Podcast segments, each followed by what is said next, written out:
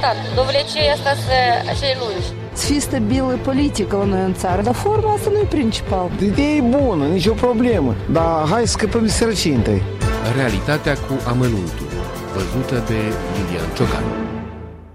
Am ajuns într-o seară din întâmplare într-un local din centrul Chișinăului. Am comandat o bucată de tort de 50 de lei și am avut o mare revelație.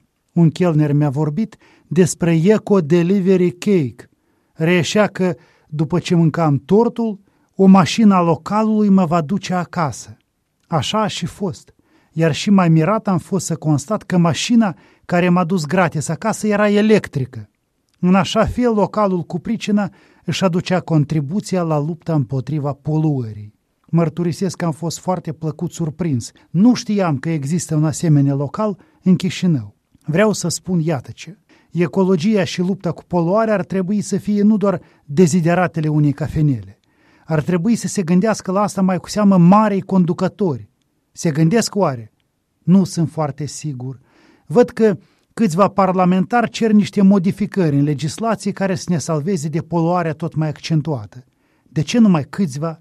Și îi vor asculta ceilalți parlamentari. Nu știu. Că avem mașini electrice aici în RM, mi se pare un lucru bun. Firește, e o mică problemă și cu ele, cu bateriile care ar trebui stocate undeva. Dar ele nu degajă gaze de eșapament nocive și dacă tot avem acum mașini cu benzină, cu gaz și electrice, de ce nu ar fi cumva avantajate acele care poluează mai puțin mediul? Ar fi o încurajare pentru toți să se gândească la mașini electrice. Suntem pe buza prăpastiei. Aerul, solul și apele noastre sunt foarte poluate. Noi ce facem?